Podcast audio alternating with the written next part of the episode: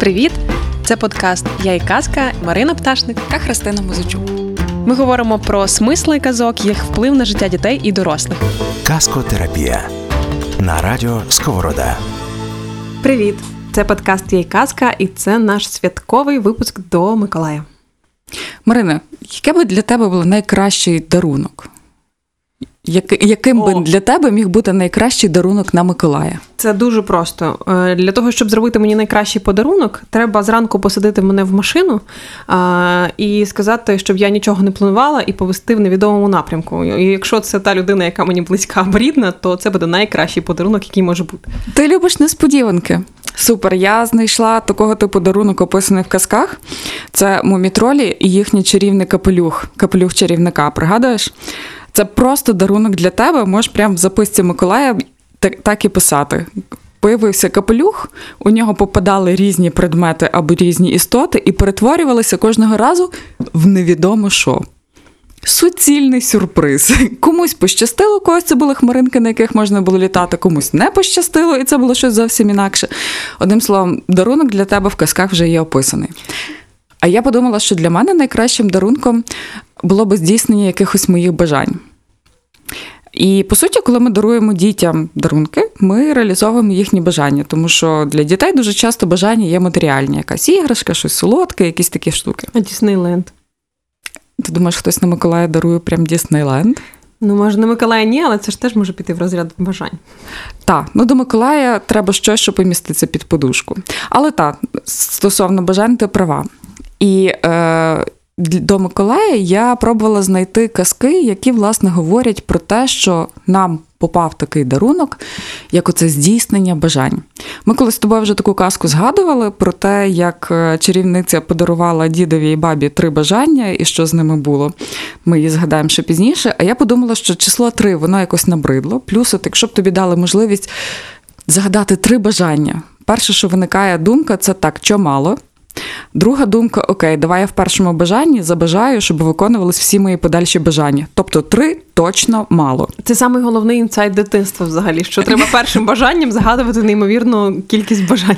Я ще колись чула таку класну штуку, як якщо б в мене було одне бажання, я би побажав, е, щоб на е, древньому роялі в особняку моєї мами була фотографія мене з моїми дітьми, красуною дружиною біля нашого Порше на нашому власному острові на Мальдівах. Ну, теж таке хитрування, так? Е, Але з- приводу кількості бажань і взагалі бажань, е, мені згадується така казка, не знайшла, тобто точно сюжет відомий і е, вже десь він знаходився. Я не знайшла, звідки пішов. Це є казка автора Катаєва. Він відомий ще з радянських часів. Називалась Цвєтік Сіміцвєтік. Українською перекладається дуже специфічно. Е, історія така, що в дівчинки їй чарівниця дала квіточку, в якої було сім пелюсток. Кожна пелюстка зриваєш і здійснюється якесь твоє бажання. Пізніше ця казка була переписана, вона вже називалася як Остання пелюстка, і начебто ця версія була якась краща. Потім і фільми знімались. Ну, тобто сюжет тиражується, значить він заходить. Е, з тими сімома бажаннями, бо сім це ж не три, це ж багато, вони ж не так скоро закінчаться. З ними можна було діяти не так вже обережно і продумано. Ну і дівчинка, звичайно, що ними розпоряджалась, е, то там я хочу, е, щоб ваза склеїлась, то я хочу, щоб бублики, які песик вкрав, назад мені повернулися. Ну, тобто транжирила бажання. Потім, як і в дорослих казках і в цій казці про діда і баба, в неї бажання були такі, які передбачали бажання повернутися назад в точку. Це коли вона побажала потрапити на північний полюс, виявилося, що там страшно холодно, і звідти треба тепер бажати повернутися назад. І що я собі подумала після цієї казки, що насправді не суть власне в цій казці Катаєва. Суть в тому, що це бомбезна вправа е, для дітей і дорослих. От справді реально пофантазувати зі своєю дитиною, от у тебе є сім бажань, сім пелюсток. На що ти їх потратиш, проговорюючи наслідки чи можливості от всього іншого. Тому що тут є і про кінечність ресурсів, про те, що завжди всім. Будь-то гроші, будь-то час, треба розпоряджатись, розуміючи, що він має своє закінчення. Е, Це про якусь відповідальність, це про вагу бажань е, особистих твоїх е, до якби, користі і ще чогось для всього людства. І ця тема взагалі розвивається в дуже багатьох місцях з дуже багатьма авторами. Тобто, навіть просто проговорювати таке з дитиною, це вже десь дарунок, і це вже дуже великий розвиток. Подкаст Я і казка. Казки не лише для дітей. У мене з цього приводу є такий коментар. Я останні пару місяців живу з думкою про те, що в мене немає масштабних, знаєш, от бажань. От в мене немає якоїсь великої мрії, яка би там сиділа в мене і гріла моє серце. Е, Я дуже довго собі придумала цю мрію, бо як це так, людина без мрії, це знаєш, як людина без мети не знає, куди йти.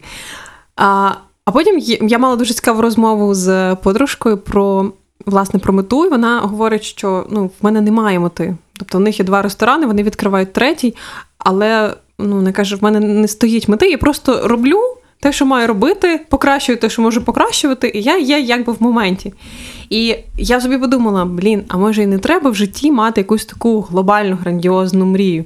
Хоча, знаєш, з усіх е, сторін тобі говорять про те, що має бути мрія, має бути мета. Мета має бути записана правильно, в отакій, в такій формулі, в таку там фазу місяця, е, отаким чорнилом, у такому зож... Ну, тобто дуже багато вимог до того всього. І ти, починаючи виконувати ну, ці якісь параметри цієї мрії і цих. е, Цілий ти перетворюєшся, ну, перетворюєш, власне, життя. е, Ну, не, замість того, щоб відчути це і в собі десь віднайти, знаєш, якимось способом, ти починаєш це все ну, накопичувати.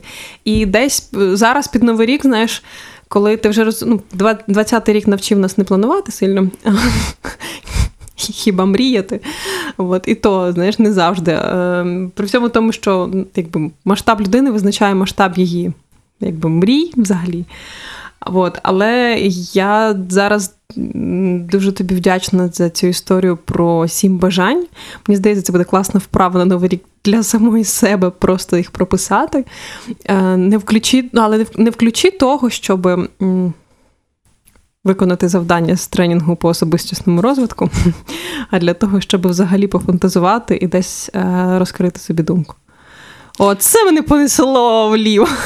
Це не вліво, це насправді дуже прямо, тому що як тільки ми починаємо думати про е, бажання і оці от всі подарунки долі і так далі, е, виявляється, що виникає два питання.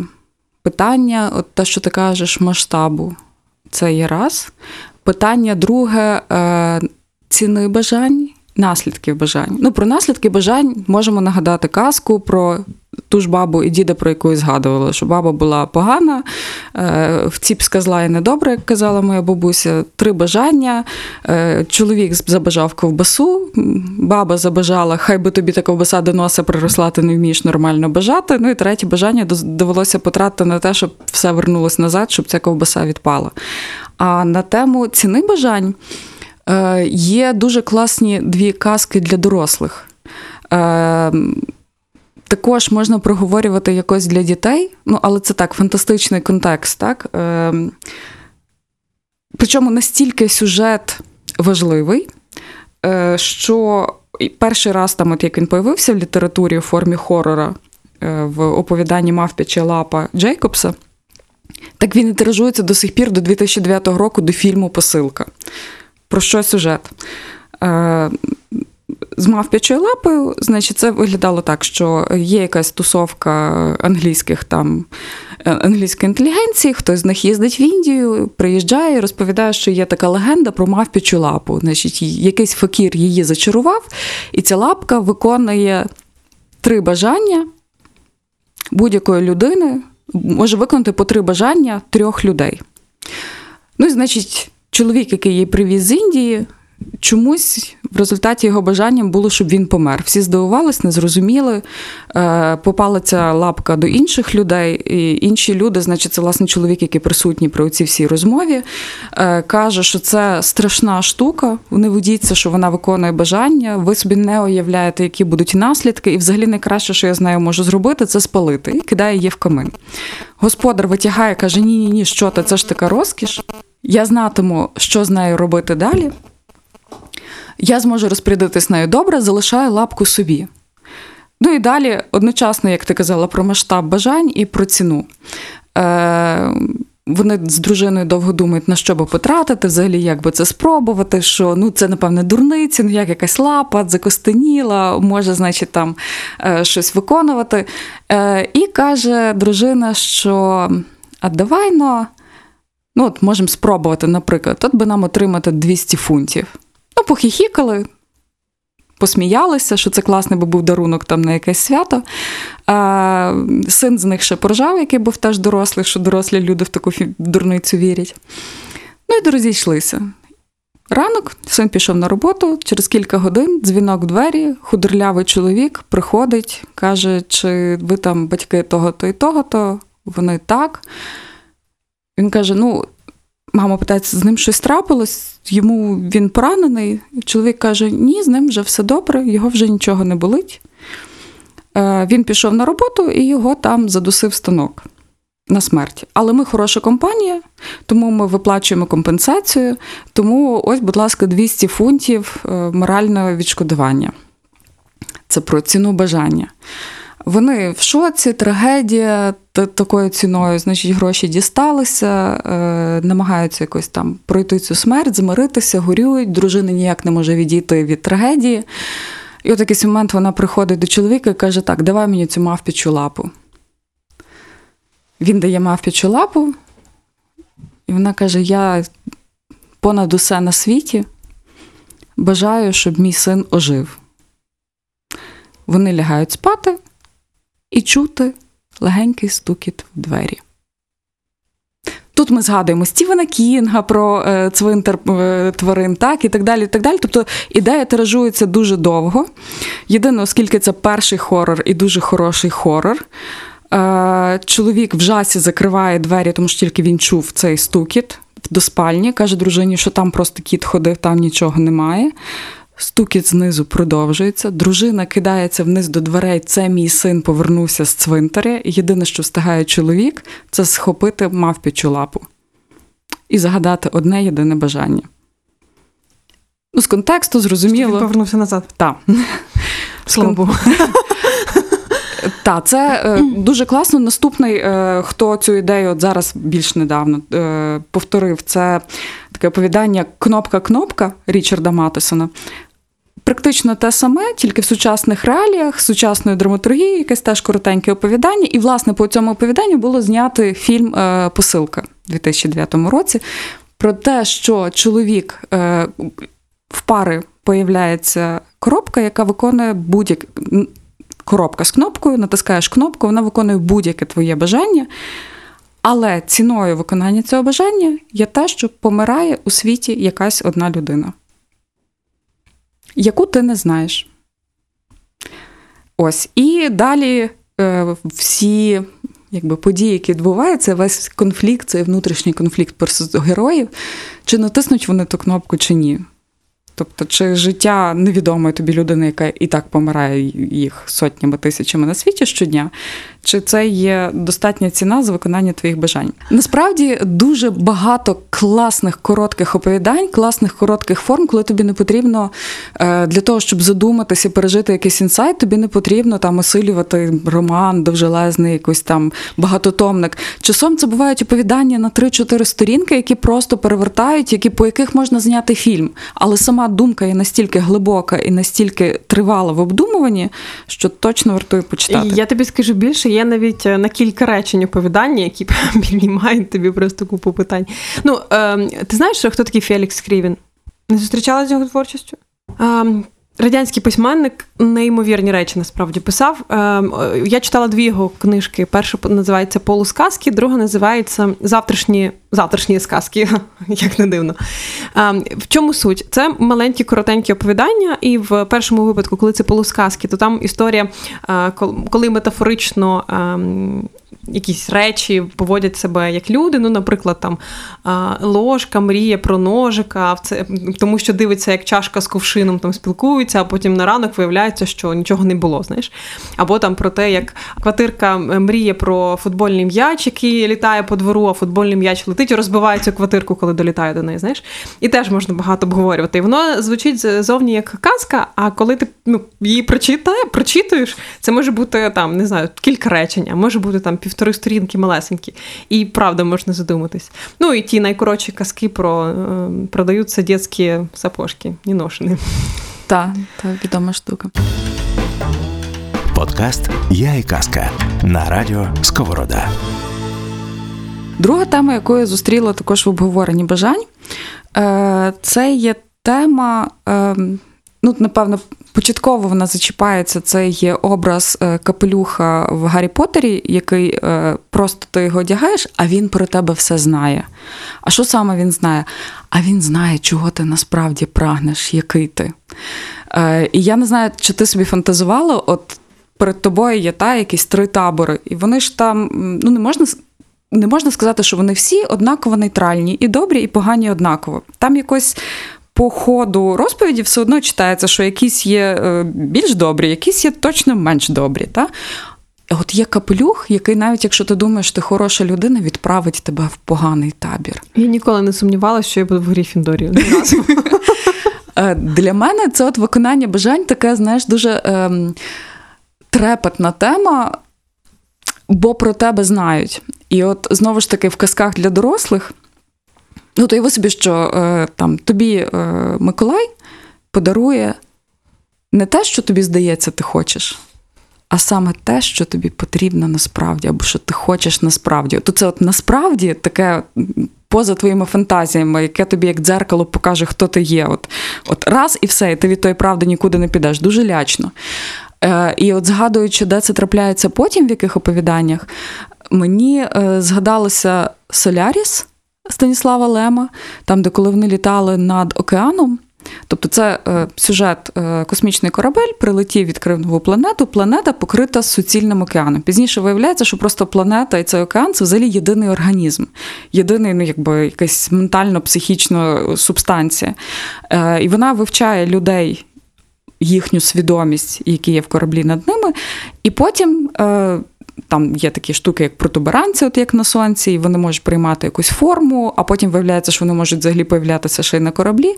Але до кожного члена екіпажу приходять. Його власні образи, тобто цей океан являється в одному єдиному образі, одній єдиній людині, яка от для нього є ну, ключовою в його житті. Для когось це там е, дружина померла, для когось це є е, якась там старенька жінка взагалі. Ну, тобто, океан краще знає за тебе. Що в тобі всередині, що тебе болить? От все всього тебе зводить до чогось одного. А друга тема, в якій це взагалі дуже болісно, і це про і ціну бажання, і е, індивідуальне, колективне, е, але можливість виконати оце одне єдине бажання, яке б воно було, це, звичайно, є Стругацьке пікнік на узбіччі.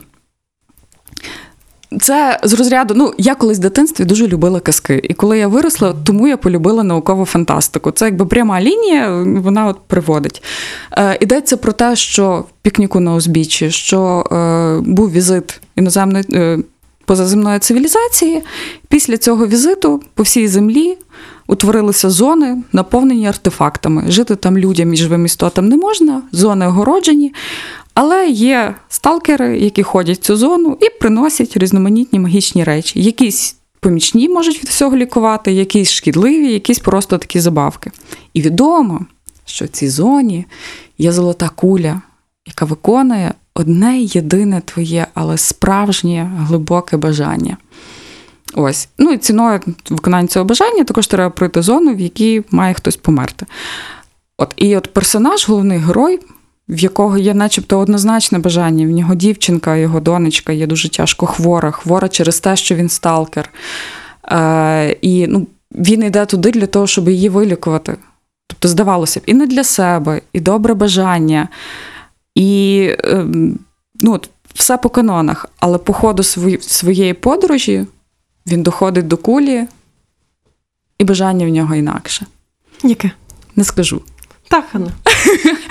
Але е, ці всі твори вони не для того, щоб дати одну відповідь, вони для того, щоб пройти з персонажем і для того, щоб самому прожити всю весь внутрішній конфлікт. Тому що для тебе може бути відповідь інакше. І е, заклик, народ, читайте.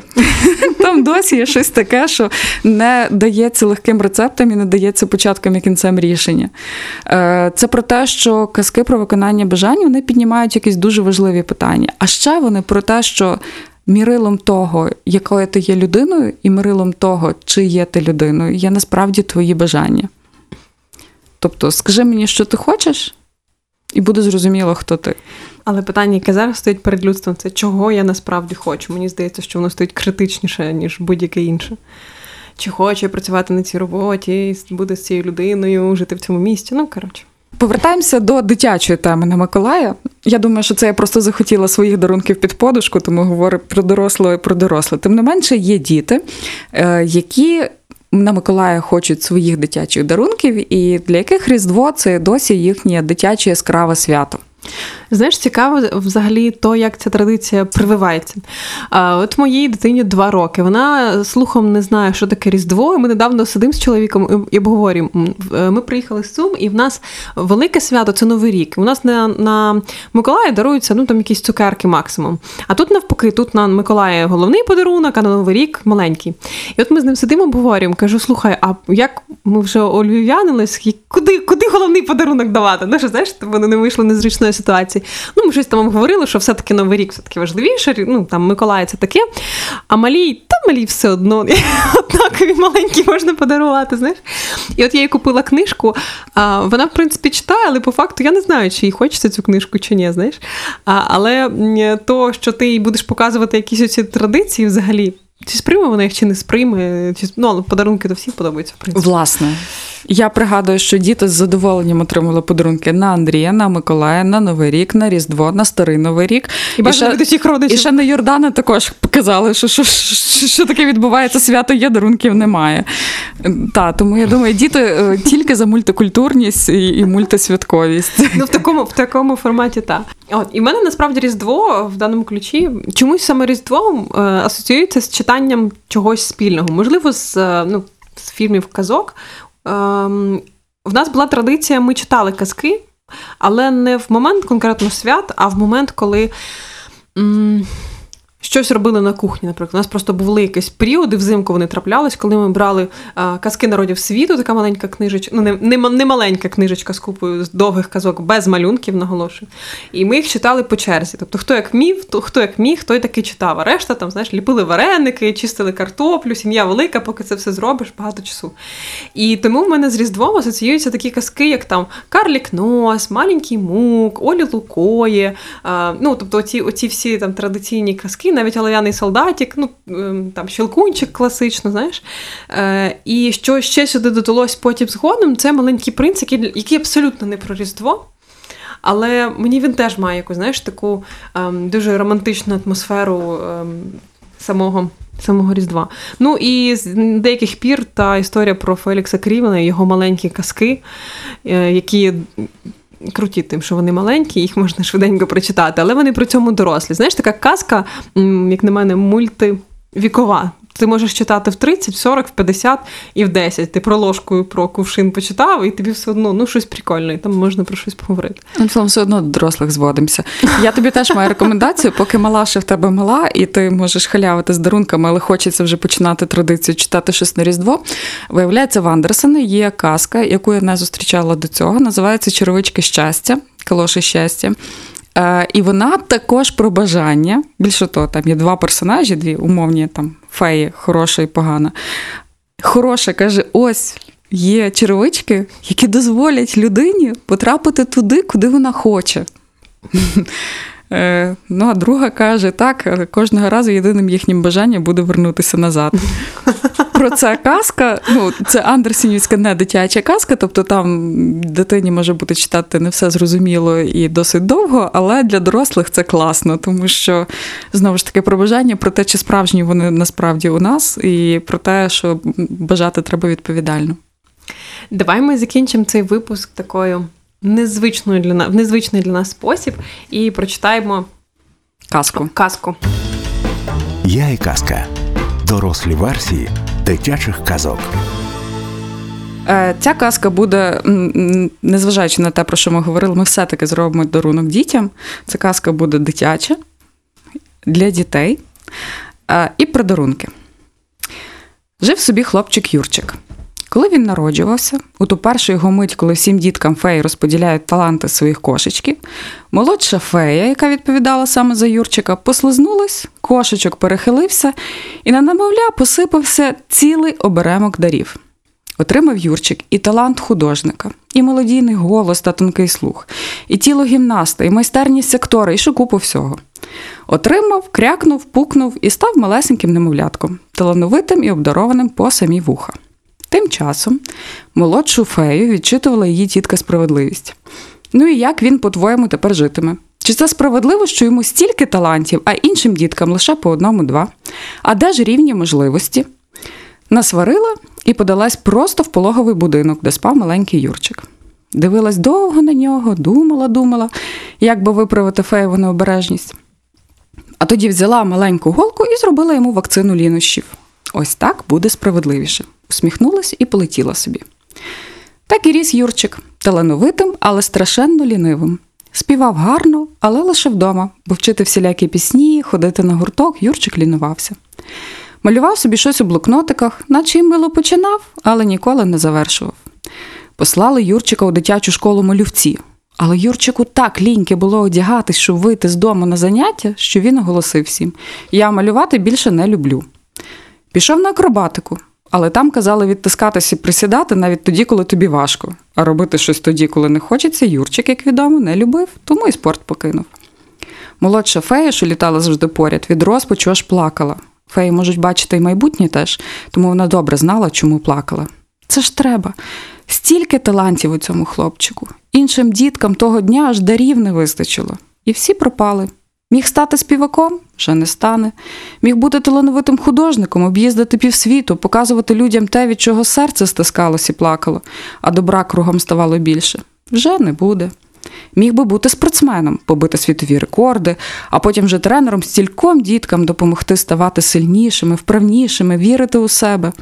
Ні, і ця дорога вже закрита. Міг би стати лікарем, який врятує життя сотням хлопчиків і дівчаток. І цього не буде, бо лінувався Юрчик в школі читати, а тому не зможе вивчити ані біології, ані хімії і ніколи не поступить в медичний інститут.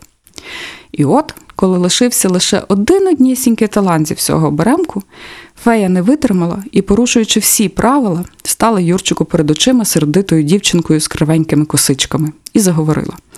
Розказала йому всю історію з самісінького початку. Показала у чарівному дзеркалі усі фільми про можливе його майбутнє, яке могло б статись, але вже не станеться. Сиділи вони до самісінького вечора на лавочці в дворі. Юрчик мовчав, і йому дуже хотілося плакати. Було нестерпно гірко і дуже соромно. Що ж мені тепер робити? спитав. Тоді фея уважно на нього подивилась і промовила: лишився у тебе останній талант. Скористайся з ними з розумом. І сказала Юрчику іти в басейн. Талант до плавання був останнім неспробуваним талантом Юрчика, і хлопчик ходив на тренування вже без суперечок. Навіть коли вони переїхали в інший район і до басейну йому доводилось їхати тролейбусом цілу годину, Юрчик все одно тричі на тиждень їздив плавати. Потім були перші змагання. Юрчик був впевнений в собі, адже він не просто спортсмен, у нього талант. Випнувши груди, він качуром ходив перед іншими підлітками-спортсменами, передбачаючи легку перемогу. Пропливли. І тут здивований Юрчик раптом побачив, що він далеко не перший. Переміг не він, а хлопчик Миколка з другої групи. А, збрехала. А я теж молодець, у фей повірив, почав було сердитись на себе Юрчик, аж тут почув знайомий голосок у себе над вухом. Той Миколка, знаєш, скільки тренувався? Щодня. І не просто так, а стараючись кожного разу, навіть тоді, коли вже здавалося, що не може більше. І зарядку він робить, не лінуючись. А ти? Хто зранку руханку не робить, бо спить? Хто на тренуваннях халявить? У тебе лише талант, його мало для перемоги. Талант, як жолудь в руці. Щоб виріс дуб, його потрібно посадити, поливати, плекати і доглядати. А якщо ти тренуватимешся так само, як і Миколка, результати у тебе будуть кращі в рази. Спробуй. Наступні змагання через місяць. Юрчик подумав, що місяць не так вже й довго, можна і спробувати. Наступних змагань, ясна річ, Юрчик вже переміг. І оскільки тренуватись він продовжив так само завзято, то і наступні змагання, і ще наступні також принесли йому медалі. Через кілька років хлопець вже був чемпіоном. А ще згодом, гуляючи якось у березні на березі ріки, він побачив, як автобус зірвався з мосту і впав просто в холодну воду. Юрчик блискавкою пірнув з мосту вниз, розбив вікно і по одному зміг врятувати усіх пасажирів.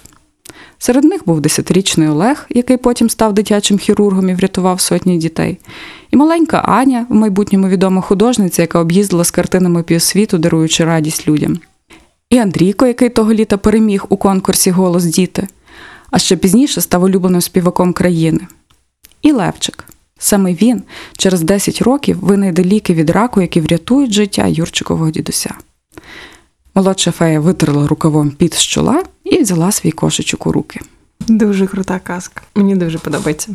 Вона така, знаєш, і про бажання, і про дарунки, і про те, що по суті, ну, по суті, мені ця казка говорить про те, що ти можеш дарунок отримати ну, просто так по праву свого якби, народження. І тобі ним треба скористатись. Так. Давайте на цій позитивній ноті ми будемо завершувати. Бажаємо вам під подушку хороших дарунків від Миколая І гарних вам свят. З вами була і Марина. і Христина. Па-па. Привіт! Це подкаст Я і казка Марина Пташник. Та Христина Музичук. Ми говоримо про смисли казок, їх вплив на життя дітей і дорослих. Казкотерапія на радіо Сковорода.